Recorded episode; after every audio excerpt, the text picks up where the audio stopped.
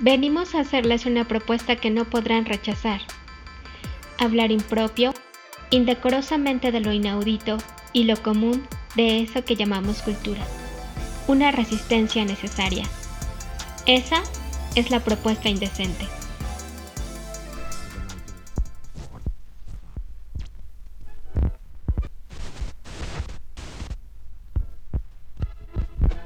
Hola amigos, ¿cómo están?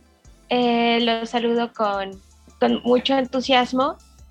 La razón por la que estoy tan contenta es porque esta vez vamos a tener un programa especial. Junto con Wendy y Elena vamos a hablar.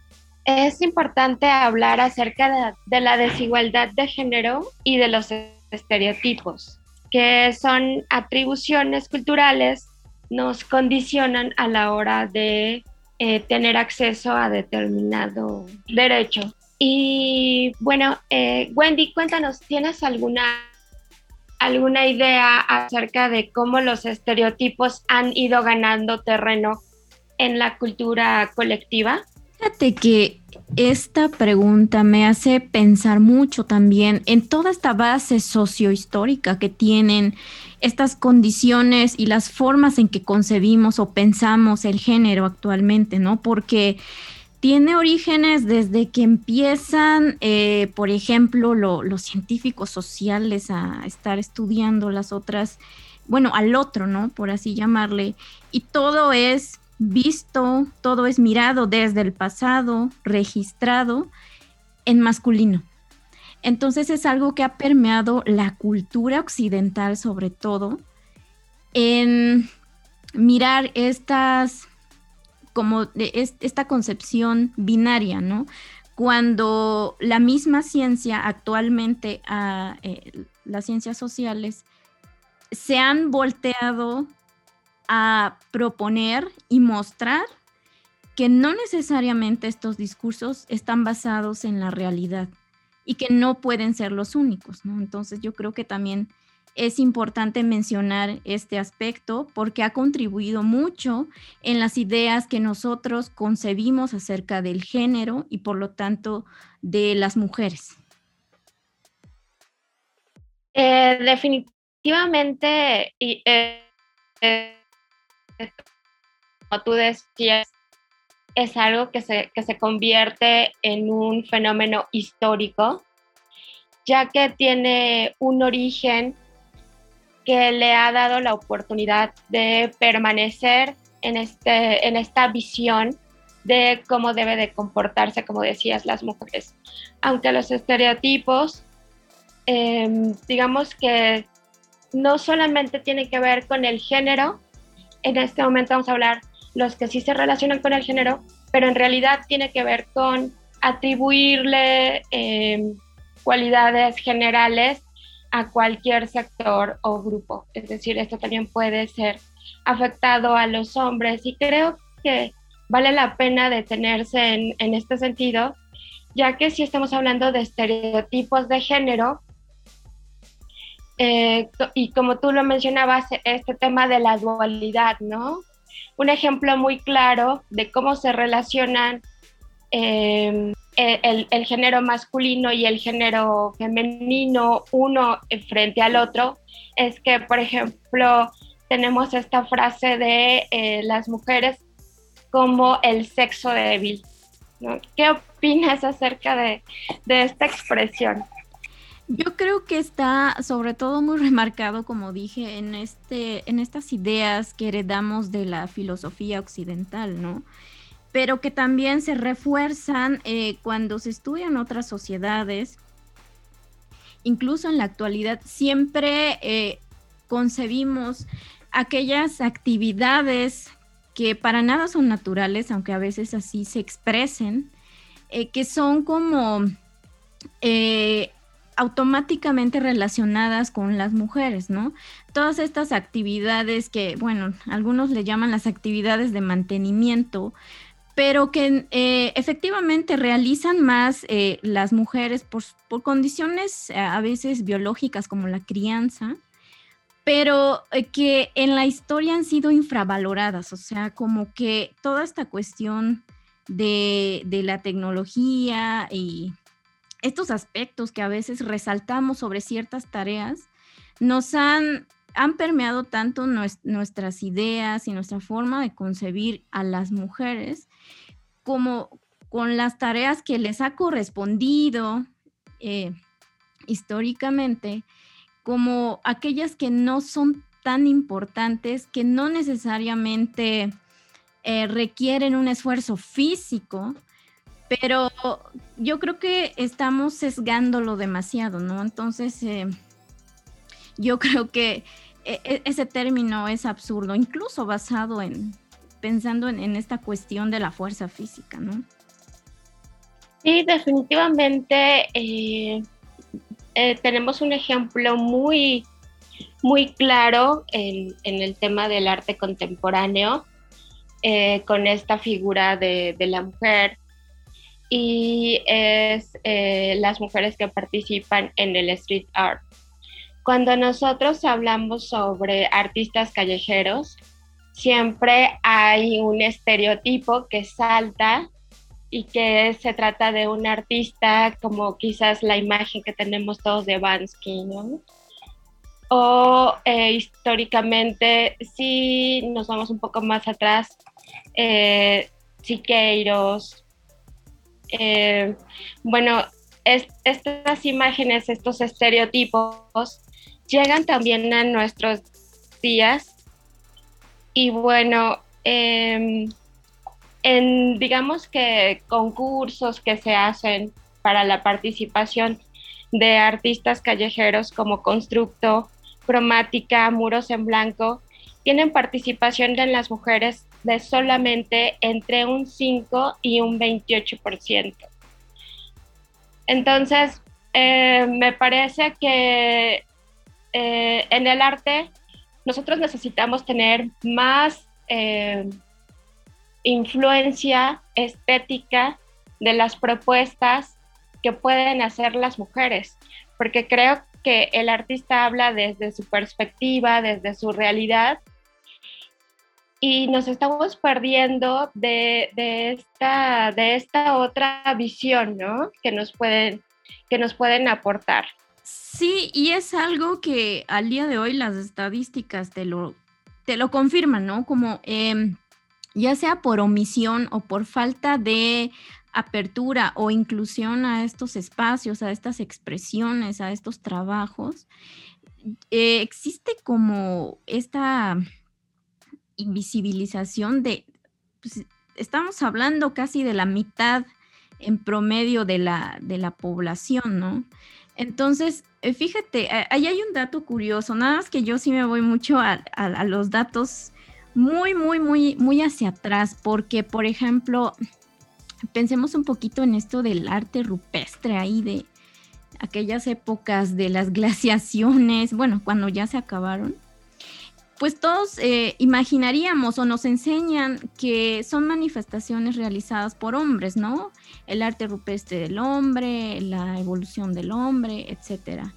Pero hasta 2002 un arqueólogo estadounidense, Snow, hizo unos estudios, midió, por ejemplo, eh, estas huellas de las manos que vemos en, algunos, en algunas cuevas de la región de Francia y del norte de España, y hizo todo un estudio, ¿no? Este, muy sistemático y se dio cuenta que eh, era más probable que fueran eh, eh, arte realizado, llevado a cabo por mujeres, ¿no? Porque también tomando en cuenta es, lo que mencionábamos hace rato, estas tareas que siempre se les ha asignado, entonces él propone que es mucho más probable que fuera llevado a cabo por ellas, ¿no? Pero imagínate cuántos años, cuántos milenios tuvieron que pasar para proponer esta idea, ¿no? Como esta alternativa de explicación.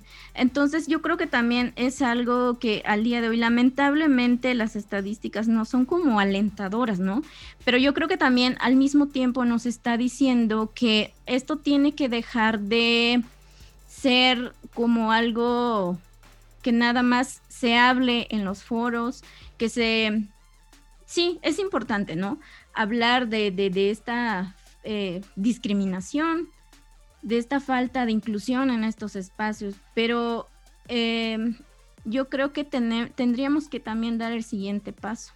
O sea, tanto eh, todos los que estamos involucrados de algún modo en, en, esta, en este tema o, en este rubro como la manifestación y las artes, yo creo que como ya sea creadores o consumidores, creo que tendríamos que estar cuestionando, ¿no? E, este tipo de situaciones. ¿Por qué eh, las, las, mujeres como que no, no podrían ser partícipes de estas expresiones?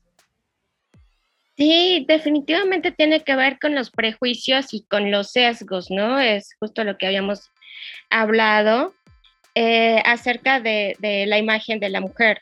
Eh, como como les había comentado, esta visión que tenemos acerca de cómo son o cómo deben de ser las mujeres, eh, cuando en realidad no hay un estereotipo de mujer en el que quepan todas las mujeres, así como no lo hay para los hombres. Debemos de tener muy presente que somos individuos y que estas construcciones culturales ya se quedaron obsoletas frente a las realidades de, nuestros días. Em, sin embargo, hay muchas barreras que, persisten y, por ejemplo, algo que me gustaría comentar es eh, que en el 2020 se redujo el papel de la mujer en el mercado laboral en México del 45 al 39% por dar algunas cifras, solo eh, dos de cada diez mujeres estudian matemáticas, ciencia e ingeniería. Sin embargo, siete de cada diez tiene el deseo de hacerlo. O sea, ¿qué está pasando con las otras mujeres que sí tienen el deseo de estudiar este, estas carreras que escapan a las carreras tradicionales o los roles eh, que, se les, que se les presenta a las mujeres en medios de comunicación, publicidad, todo esto. ¿Qué, está pasando? Nos damos cuenta de que quizás sí haya algún tipo de, influencia. ¿Tú crees que sí hay algún tipo de influencia que, permanece hasta nuestros días, Wendy?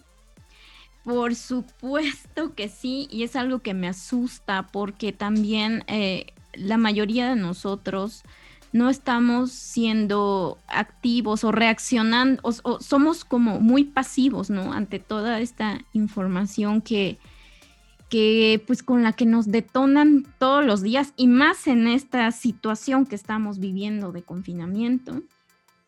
Y es algo que no ha cambiado, los códigos, los mensajes siguen ahí en cuanto a esta cuestión, ¿no? En, en el que tú quieras, en la mayoría de, los medios de comunicación, estas imágenes sobre los estereotipos y los prejuicios no han cambiado mucho. Cambian los medios, algunos formatos, pero la idea sigue inmersa, sigue fuertemente inmersa. Entonces tenemos una situación donde desde eh, nuestra familia, desde la privacidad de nuestras casas, nos van eh, formando y nos eh, nos meten las ideas, crecemos, adoptamos y reproducimos estas ideas de no incursionar en ciertos espacios que tradicionalmente han sido asignados, eh, sobre todo para los hombres, ¿no? En esto que tú decías de las áreas de estudio, sobre todo en, las ciencias, eh, yo creo que tiene que ver mucho con eso, ¿no? De que seguimos siendo invadidos eh, a través de los medios y esto claro que trasciende a, la vida cotidiana, a nuestras propias vidas y simplemente las seguimos. Sí las cuestionamos, pero tenemos que ir en contra de todos estos prejuicios, ¿no? Y entonces tenemos que estar justificando, eh, más allá de nuestra capacidad física, emocional, el por, e intelectual, el por qué podemos estar en esos espacios, el por qué podemos tener esos trabajos, el por qué eh, podemos tener esos derechos, ¿no? Entonces yo creo que eh, es una lucha muy, muy cansada, es un esfuerzo que, con el que tenemos que cargar porque sumémosle todas las demás condiciones eh, adversas sociales, ¿no? Que también se nos pueden imponer yo creo que lo que dices pues tiene mucho que ver con, con el rol que estamos nosotros jugando ahora en cuanto a la economía de nuestros países, ¿no?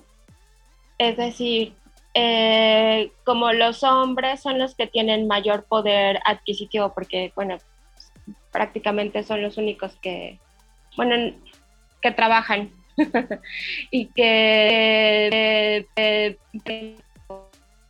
no remunerado o, que tienen la posibilidad de eh, ser líderes y lograr avanzar en sus carreras profesionales, ya que tienen también mayor acceso a la, a la educación, a la información.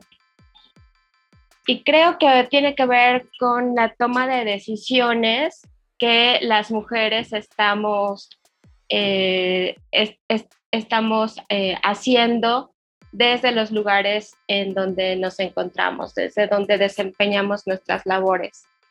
Y bueno, lógicamente, si los hombres están más representados en las artes, en la historia, en, la economía, en todas estas cosas, vamos a ver que se presentarán en unas situaciones de poder, eh, en unas imágenes de poder y las mujeres no, no, tenemos estos ejemplos y no tenemos estos estereotipos y cómo podríamos hacer para avanzar más en, ese, en este sentido.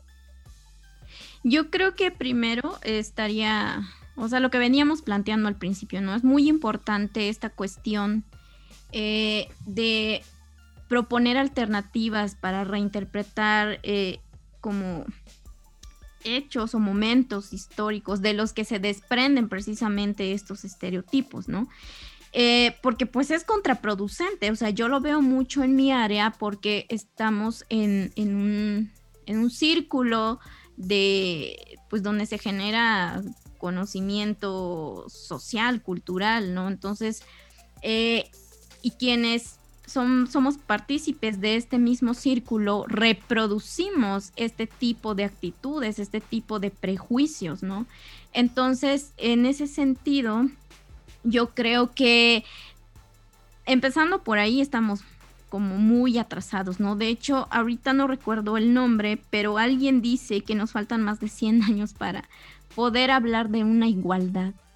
Entonces, eh, yo creo que estamos en un momento también donde esto se visibiliza, no necesariamente como, como sucede, o sea, las ideas reales, los objetivos que se siguen, pero yo creo que ya, ya hay algo encaminado, ¿no? Y por lo que parece hay muchas más cosas en contra, pero yo creo que es un momento también en el que están los medios eh, ahorita es como un poquito más fácil eh, poder comunicarnos. Sin embargo, también puede ser un arma de doble filo, ¿no? Entonces yo creo que sí es un momento clave lo que está sucediendo, porque ya es más visible. Quizá no de la forma que, que muchos quisiéramos, ¿no? Que se percibiera por la mayoría de la gente. Pero yo pienso que sí estamos como en un punto de quiebre. Entonces, yo pienso, o sea, de, soy muy como positiva en ese sentido, de que sí hay algo encaminado, pero no sabría decir qué tan largo va a ser el proceso, ¿no? Entonces yo creo que no soltarlo, nosotros desde nuestros propios nichos de trabajo o de influencia que podamos tener, yo creo que es necesario hablar de este tema y pues también eh, llevarlo a la acción, ¿no? Y también ser muy conscientes a la hora de, que expresamos nuestras ideas o, hacemos o, ejecutamos las acciones, ¿no? Yo creo que también tener muy, muy presente este tipo de situaciones. Sí, definitivamente estoy de acuerdo. Eh, pues me gustaría compartirte eh, un texto de Griselda Pollock una teórica especializada en artes visuales que, que nos habla al respecto de las mujeres. Dice, no es porque ellas no existan, no es porque no conozcamos sus nombres, no es tampoco porque ellas no tengan importancia como artistas que han verdaderamente creado la cultura de la época moderna. Las estructuras de nuestro saber son de hecho sistemáticamente sexistas Así, el verdadero proyecto del discurso de la historia del arte es proponer una celebración de la masculinidad. Dime, ¿tú crees que este texto sigue vigente? ¿Estás de acuerdo con lo que dice esta mujer?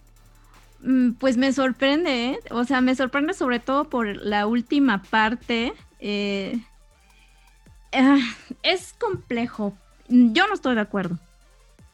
Y, eh, por ejemplo, yo, yo al punto que voy con esto es porque, por ejemplo, todo esto que estaba mencionando, ¿no? De que se retoman y se proponen ciertas categorías de análisis o, incluso ciertas teorías. Pero yo, yo creo que también, y, va en relación a la, a la pregunta anterior, ¿qué hace falta? Pues dar el salto precisamente porque pues todo está muy, muy padre, puede estar muy padre, ¿no? Desde la el avance que pueda tener la, ciencia, sobre todo las ciencias sociales, eh, antropológicas, históricas en cuanto a esto.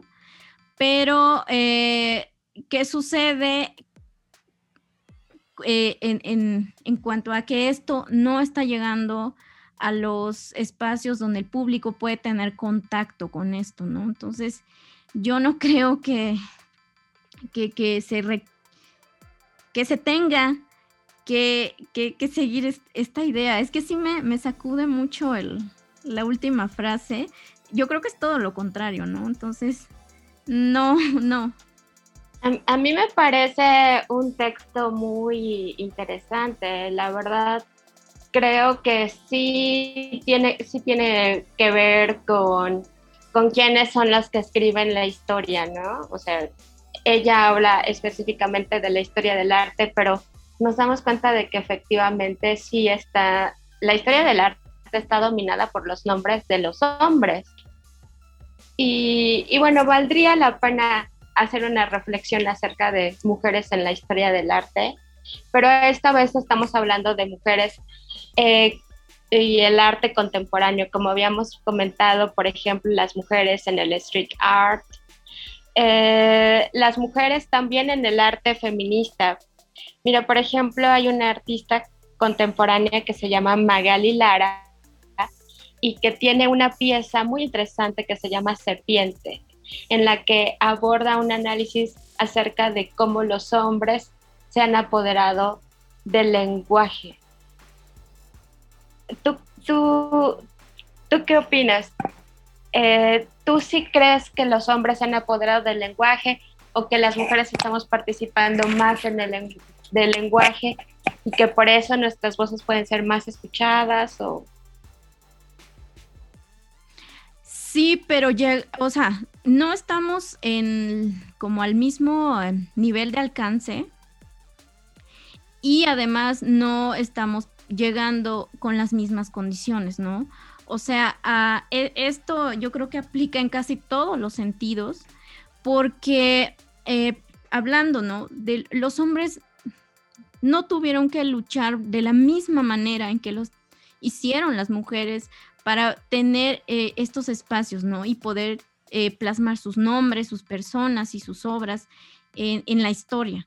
Entonces, yo creo que sí hay presencia, pero eso no quiere decir que hayamos eliminado la desigualdad, porque, repito, no estamos llegando con, con el mismo proceso, porque siempre tenemos que estar exigiendo y justificando ¿no? E, el acceso a, nuestros, a nuestros derechos.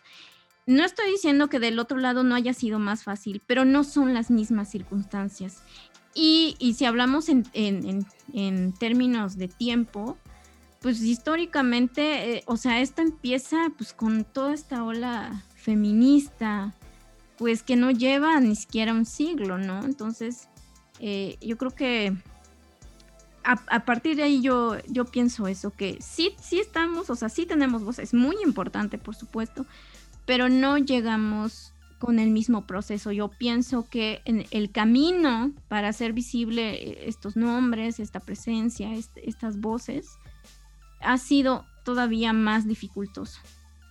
Sí, definitivamente tenemos aquí un protagonista eh, histórico y definitivamente son los hombres. pero tenemos que encontrar la forma de que todas las brechas que hay entre nosotros como género se vayan eh, suavizando y, que vayamos teniendo gestos cada vez más pronunciados hacia la igualdad de género, ¿no? Por ejemplo, a ti de, las situaciones de, equidad de género, ¿qué es lo que más ambiciones? ¿Qué es lo que te gustaría más que, que, se, que se pudiera hacer un avance en ese sentido? Pues yo creo que sí tendríamos que evidenciar, ¿no? Que todos estos cursos que mayormente son con un lenguaje sumamente androcentrista, eh, no responden a ninguna, a ningún carácter natural, ¿no? Son como, como mencionaste hace un momento, son construcciones totalmente culturales y no necesariamente eh, bueno, más bien no son atemporales, ¿no? Porque parece que esto nunca ha cambiado, que siempre ha sido así y así ha funcionado, cuando realmente no, o sea, en la realidad no, no es así. Entonces yo creo que eh, como empezar a insistir mucho en esto, perdón, pausa. Pasó la caravana de traileros.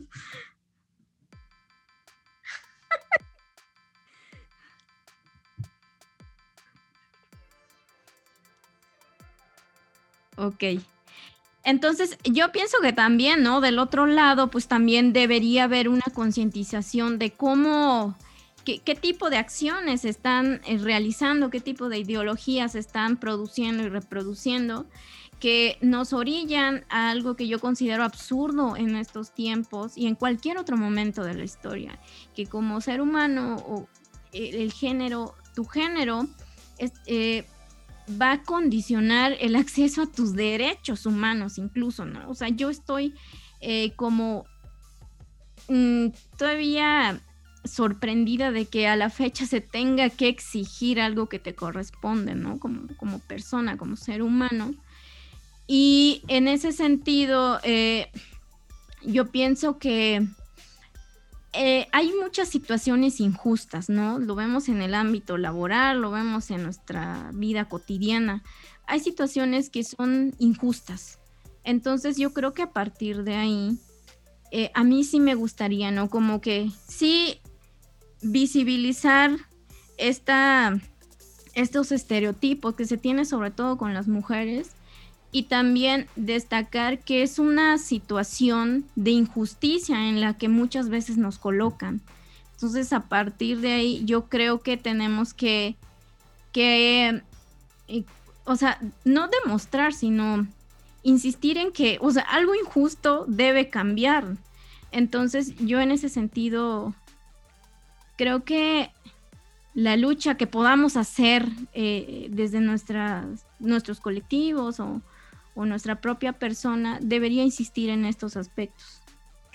Yo definitivamente en, algún momento eh, hacía el comentario de que eh, es importante tener una conciencia acerca de eh, la imagen que se está percibiendo de, las mujeres, porque como, como lo habíamos comentado, es una construcción cultural las construcciones culturales van cambiando dependiendo del contexto.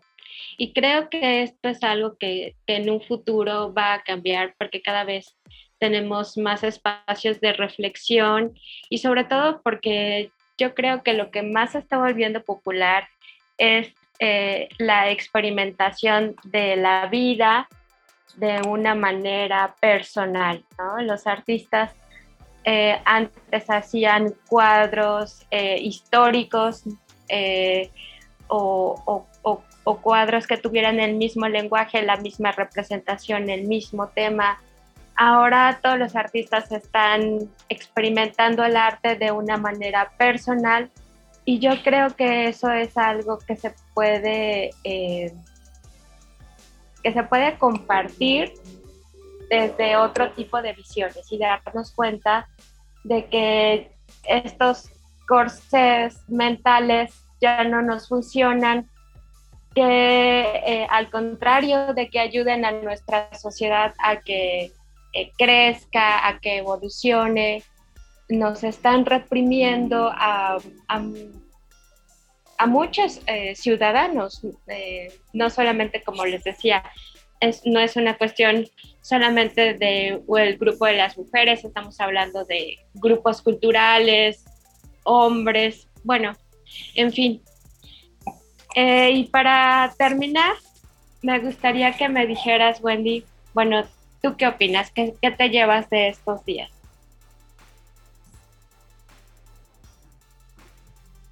Sí, sobre todo, pues hemos, sobre todo este mes que es como muy conmemorativo, ¿no? De toda esta lucha que, que una parte de pues la población mundial ha estado llevando a cabo, son, son las mujeres.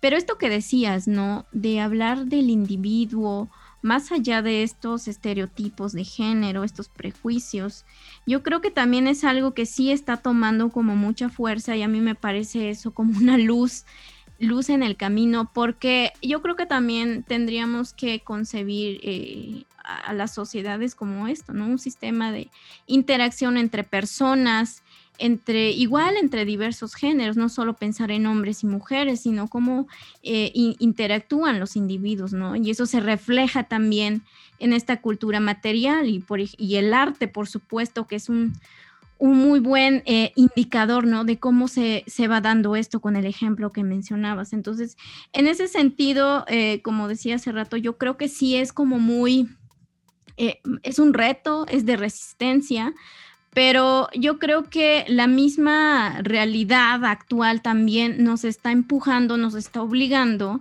a mirar estas perspectivas que tenemos como, como seres humanos, como sociedad.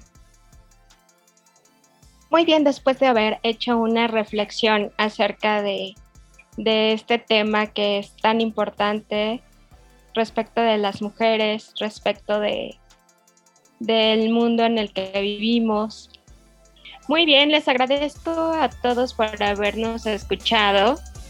Los invito a que nos dejen sus comentarios en la red con nosotros. Wendy Osorio, me encuentras en Facebook y Twitter como Libreta Negra MX. Soy Sandra Gael. Pueden encontrarme en Instagram como arroba sandra.gael.go y seguirme en Twitter como arroba sandragaelgo. Yo soy Elena Hernández. Si te interesa conocer un poco más sobre mí, sígueme en mis redes sociales. Arroba Elena con H, guion bajo, HNDZ. Omar Espinosa Severino. Me encuentras en Twitter como arroba BWDarligUlf.